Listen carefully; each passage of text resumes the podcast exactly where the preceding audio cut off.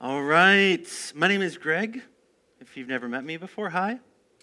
Would love to have coffee with you, maybe, lunch, something like that. Anything that you would like. I would love to get to know you and talk about Jesus. And I did want to make a really quick announcement here. Next week, Thanksgiving weekend, I know it's like, oh, it's Thanksgiving weekend. Maybe you've ate a little too much. Maybe you're thinking you're going to sleep in.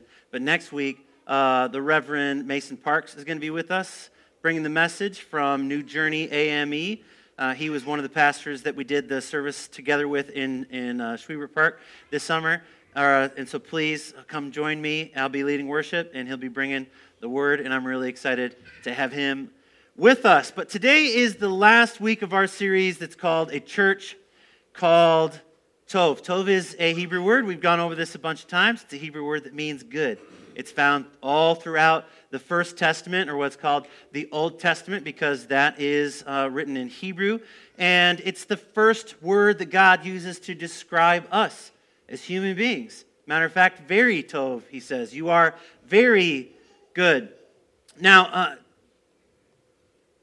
last week was the last chapter of the book that this series is based off of. And so I know that some people would be like, okay, well, if that was the last chapter, why isn't the series over? Can we please move on? This is week 10, I think. Come on, Greg. And I'll tell you why. Because I imagine that some of you have a book that you've read and you got done with it and you were like, there was a chapter that I would have written. There's a chapter that I would have added. There was a little something that I felt like needed a little bit more emphasis, or you read it as a whole and it gave you an idea that we're like, okay, well, it makes sense that really all of that is this. And that's the way I feel about A Church Called Tov, is that this theme is in the book, it is throughout the book, but there isn't a chapter that is just about this. And to me, a church that is Tov, a church that has a goodness culture, will have this. And so that's why we are doing another week, because I said so. I'm going to read a bunch of scriptures, passages, and I'm going to, a bunch. Like, I'm not going to ask you to stand with me because I'm going to read a bunch. Probably more passages than I've ever read in a single sermon. But the point, you're going to get the point, okay? And after I read all of them, I'm going to ask you to tell me what the theme is that I would like to have as part of a Tov culture. Ready? We're starting pretty close to the beginning. In Deuteronomy 7, verse 9, says this: "Know therefore that the Lord your God is God, the faithful God who keeps covenant and steadfast love with those who love him and keep his commandments to 1,000 generations." That's 40,000 years, by the way. Psalm 100, "For the Lord is good, his steadfast love endures forever, and his faithfulness to all generations." Proverbs 3, "Let love and faithfulness never leave you. Bind them around your neck. Write them on the tablets of your heart. Then you will win favor and good name in the sight of God and man." Mark 12. The most important one is this: "Hear, O Israel, the Lord your God, the Lord is one. Love the Lord your God with all your heart, with all your soul, and with all your mind, and with all your strength." The second is this: "Love your neighbor as yourself. There is no commandment greater than these." Luke 6. "But to you who are listening, I say, love your enemies. Do good to those who hate you. Bless those who curse you. Pray for those who mistreat you." John 15, "My command is this: love each other as I have loved you. Greater love has no one than this, to lay down one's life for one's friends." Romans 13, "Let no debt remain outstanding except the continuing debt to love one another. Whoever loves others has fulfilled the law." 1 Corinthians, "If I speak in the tongues of men or of angels, but do not have love, I am only a resounding gong or a clanging cymbal. If I have the gift of prophecy and can fathom all mysteries and all knowledge, and if I have a faith that can move mountains, but do not have love, I am nothing. If I give all I possess to the poor, give over my body to hardship that I may boast, but do not have love, I gain nothing. Love is patient. Love is kind. It does not envy. It does not boast. It is not proud. It does not dishonor others. It is not self-seeking. It is not easily angered. It keeps no record of wrongs. Love does not delight in evil, but rejoices with the truth. It always protects, always trusts, always hopes, always perseveres. Love never fails. So now faith, hope, and love abide, these three. but the greatest of these is love. 2 Corinthians, for the love of Christ controls us. Ephesians 2, God being rich in mercy because of the great love with which he loved us, even when we were dead in our trespasses, made us alive together with Christ. By grace you have been saved. Colossians 3, put up with one another. Forgive one another if you are holding something against someone. Forgive just as the Lord forgave you. In all and over all these good things, put on love. Love holds them all together perfectly, as if they were one. 1 Peter, above all, keep loving one another earnestly, since love covers a multitude of sins. 1 John 4, dear friends, let us love one another because love comes from God. Everyone who loves has become a child of God and knows God. Anyone who does not love does not know God, because God is love. Let us pray. God, we thank you for the scriptures that have existed and persisted throughout the millennia, and we thank you that you've given them to us that we can still read, that we can still learn, we can still consider. And I pray that whatever you have for us to learn today, whatever this mystery theme may be, I pray that it would stick, that it would become a part of the framework of our faith, that our faith would become stronger as we become more like your Son, Jesus. Amen.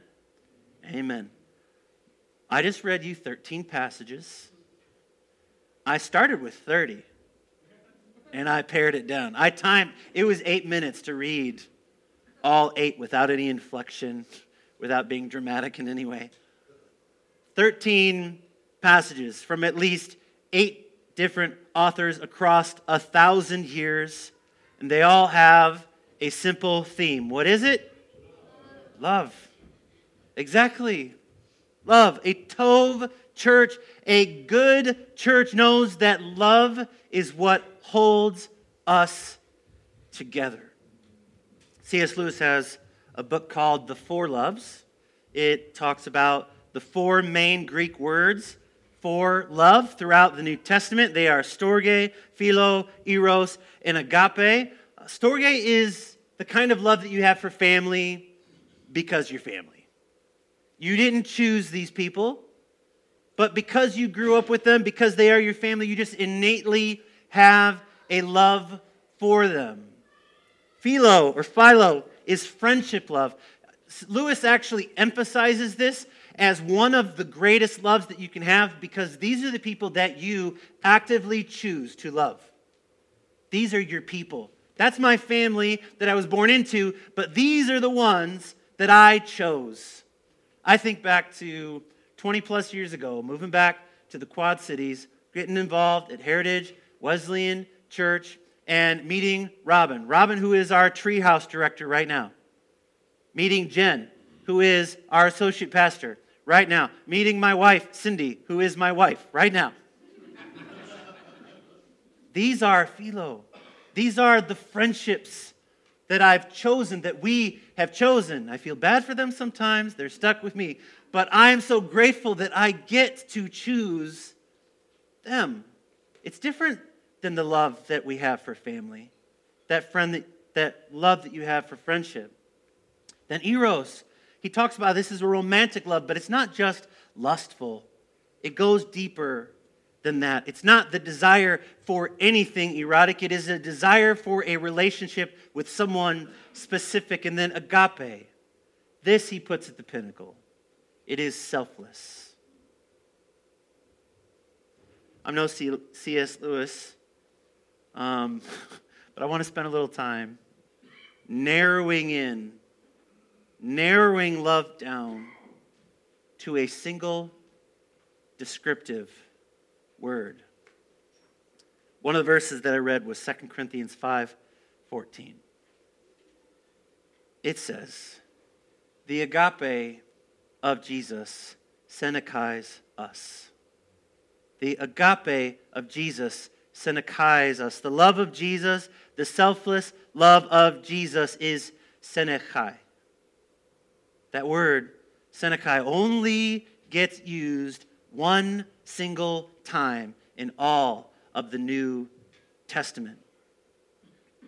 and by virtue of the New Testament being in Greek and the Old Testament not, only one time in the whole Bible. Now, anytime that a word only gets used once, that can become problematic for Bible translators, because maybe they don't have all the context for how to translate that specific word. And what you find is that in different versions or translations of the Bible that you read, when a word is only used a single time or only a couple of times, you're going to actually see in different versions what seem to be pretty different words get used because of the translator's understanding of how they should use it. This word, synechei, gets translated as rules. Now, fill in the blank. The agape love of Jesus blanks us, okay? Rules, presses, impels, constrains, overmasters, but the two most common translations are these words, compels or controls. Now, I don't know about you, but those two words sound very different to me. Am I wrong? Compel, control, depending on your background, maybe those sound exactly the same to you. The agape, selfless love of Jesus compels us. The selfless, agape love of Jesus controls us. You might be surprised which one of those is more meaningful to me. I grew up reading the KJV, King James Version. King James Version says, constraineth. For the love of Christ constraineth us. Then, getting into junior high, high school, you got to remember, when I was a kid, I'm old, right? The NIV came out in 1978. So when I'm in the 80s, no one was reading the NIV. That was a brand new, that's not even a real Bible. It's only been around for 5 years. No one was reading the NIV in the 80s. Get in the 90s, all right, now I'm a junior high school student. Now I'm reading the NIV. NIV says, for the love of Christ compels us.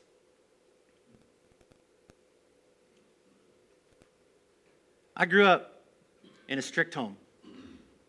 My dad can attest to it. In a lot of ways, my mom had to be strict. My dad worked a lot. And I was a little unruly. And I went to a church with a really strict theology. And I went to a Christian school through 6th grade with strict rules. I got spanked by my principal with a paddle that had holes in it for aerodynamic flow. I went to a Bible college that had a lot of rules. Most of my life, I was constantly surrounded by rules and controlling systems. By the time I got to my senior year in college, without really understanding why, I had resisted and rejected just about every boundary that they were trying to put on me. Didn't like feeling controlled. If you know me, beyond just seeing me in front of this table, if we are friends, you know I still don't like feeling controlled. My senior year, I was dating a young lady, and she lived off campus. She went to a different school, and she wasn't supposed to get phone calls after 10 o'clock because she lived with her parents. And I'd been at her house after 10 tons of times, just hanging out with her, hanging out with her family. And it was after 10, so I knew I couldn't call, so I drove out, and I just let myself in, and we were hanging out. And her dad had a problem with that because he didn't know I was there. So I was like, all right, see ya. Well, the next day he gives me a call, and he says, Greg, listen, if my daughter hadn't told me that you had let yourself in, if she had let you in without my knowledge, this would be a much more major issue than it is. But you still need to understand that you have a problem with boundaries. And so, like any healthy young man, my response was, all right, hung up, called his daughter, said, hey, I think we should break up. Because I wasn't going to be controlled. I lived on campus at a Christian school. There's some rules. While I was working at a steakhouse, making friends off campus, friends that didn't go to that school. And so I moved off campus, started living with them. I didn't drink a lot, I didn't sleep around, but now if I wanted to, I could, because I lived out on my own. I was living off campus. I didn't have to follow the rules of the Christian school. As I careened toward my college graduation, I felt myself, my feet, my faith getting more and more slippery. Back then I described it like I was the undertow of a tide that would never come back in.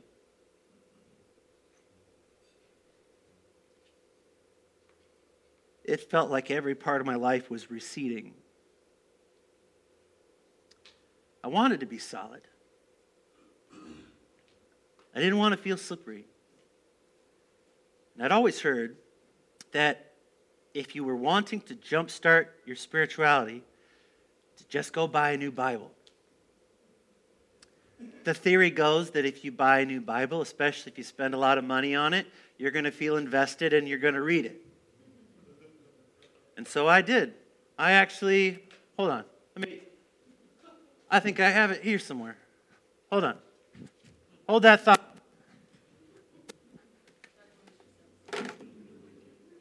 Hold on, guys. No, not that one. This one, right here. All right, you still there? Yeah. All right. This Bible. This Bible. Someone want this piece of it? And if you pick up this Bible, you'll see there's stuff written all over it. Passages are underlined multiple times. There's no pages missing, but there's phone numbers from random people that I met. There's my number in it in case I lost it. Someone could give it back to me. This is a New American Standard Bible with what's called Thompson Chain Reference. Sounds cool, doesn't it? I didn't really know what that meant, but I thought it sounded really important, and it was really fancy. It was shiny, burgundy leather. It had gold gilding. I remember the moment that I dropped it in the Midwest snow, and the gold just disappeared. And I was like, wow, okay. 25 years ago, this Bible probably cost $65. And I didn't know a lot about translations back then. All I knew was that I was buying an expensive, fancy Bible that would compel me to read it. And then I was reading 2 Corinthians 5:14. Let's see if I can find it in here. I know I can, but just take me a second. 5:14. Right there. Numbers circled, underlined in two different colors of ink. When I was reading it, something grabbed me. Because I had very literally read this passage 5, 7, 10 times, partially because it's the beginning of one of my favorite passages. This passage is the one that includes, "For if anyone is in Christ, they are a new creation. The old has gone, the new has come." And so this was a passage that I had camped out a bit in. And so on this particular occasion, I was reading it and I came across the word that's wrong. That's the wrong word. For the love of Christ controls us. That's not right. What happened was, I'm this wave that keeps getting pulled back out and never gets to come up on the shore. Everything in me feels slippery. And something deep and spontaneous started happening inside of me because of the difference of one word. I knew that I needed that word. That selfless love of Jesus, the agape love of Jesus that would control me. Because I was out of control.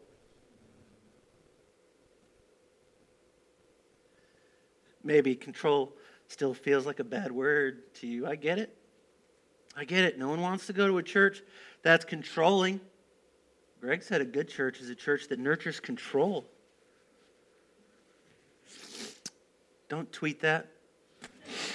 All right? It's not exactly what we're talking about. We're talking about a church that is filled with individuals, pastors, people that are individually controlled by the agape of Jesus, by the selfless love of Jesus, and what that culture would look like. But for those of us that aren't quite sold on the word control just yet, let me go back to the Greek word for control, synechei, because I intentionally left something out. And I intentionally left something out because I didn't want everyone to just easily and right away accept such a difficult word, because it is a problematic word. Agreed? It can be. In the Greek, synechei might only get used once, but that's really just because it's a version of synechō, and synechō gets used in at least 12 different ways, which means that the translators actually have a lot of examples to tell them what this word really means. And I wanted to make sure that I wasn't stretching, that I wasn't making something up, so I messaged my friends that are experts in biblical languages. They work for Wycliffe Bible Translators. They are Mike and Rachel Aubrey. Hey, guys.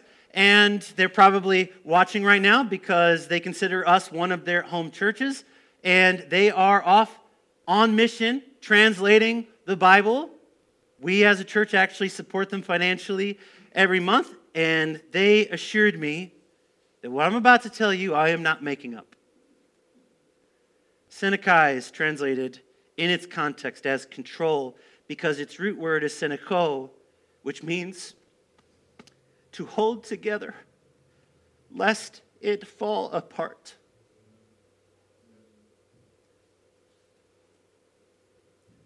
Almost 25 years ago, I felt so slippery.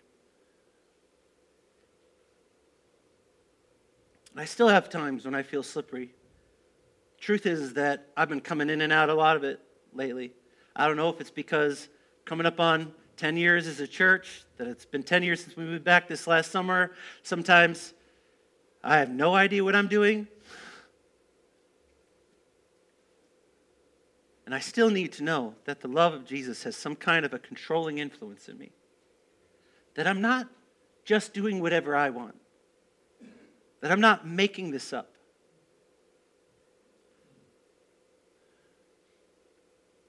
I don't need, none of us need, control like the world offers, but the kind of control that will hold us together lest we fall to pieces. Maybe you feel like you're falling apart. Maybe you were in a church where everything fell apart. Maybe you were in a church that broke you to pieces.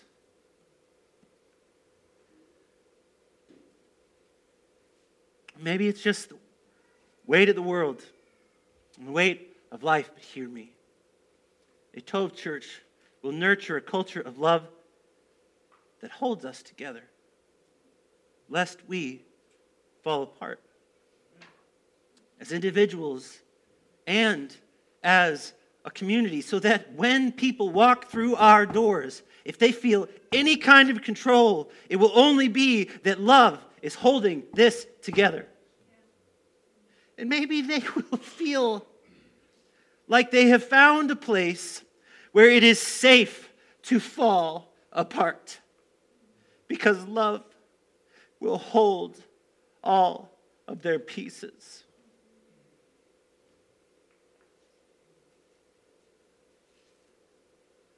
I wake up most days praying some version of the prayer, God, help me feel loved today.